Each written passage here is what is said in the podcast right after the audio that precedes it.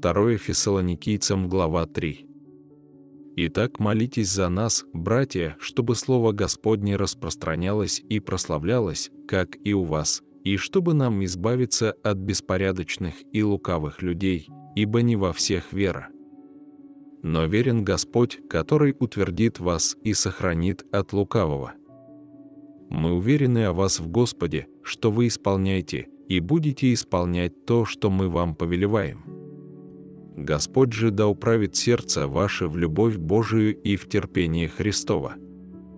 Завещаваем же вам, братья, именем Господа нашего Иисуса Христа, удаляться от всякого брата, поступающего бесчинно, а не по преданию, которое приняли от нас, ибо вы сами знаете, как должны вы подражать нам, ибо мы не бесчинствовали у вас, ни у кого не ели хлеба даром, но занимались трудом и работаю ночь и день, чтобы не обременить кого из вас, не потому, чтобы мы не имели власти, но чтобы себя самих дать вам в образец для подражания нам.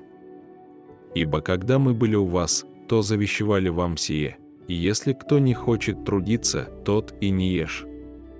Но слышим, что некоторые у вас поступают бесчинно, ничего не делают, а суетятся – таковых увещеваем и убеждаем Господом нашим Иисусом Христом, чтобы они, работая в безмолвии, ели свой хлеб. Вы же, братья, не унывайте, делая добро. Если же кто не послушает слова нашего всем послания, того имейте на замечании и не сообщайтесь с ним, чтобы устыдить его. Но не считайте его за врага, а вразумляйте, как брата.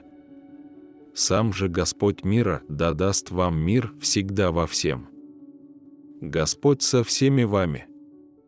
Приветствие моей рукою, Павловую, что служит знаком во всяком послании, пишу я так, благодать Господа нашего Иисуса Христа со всеми вами.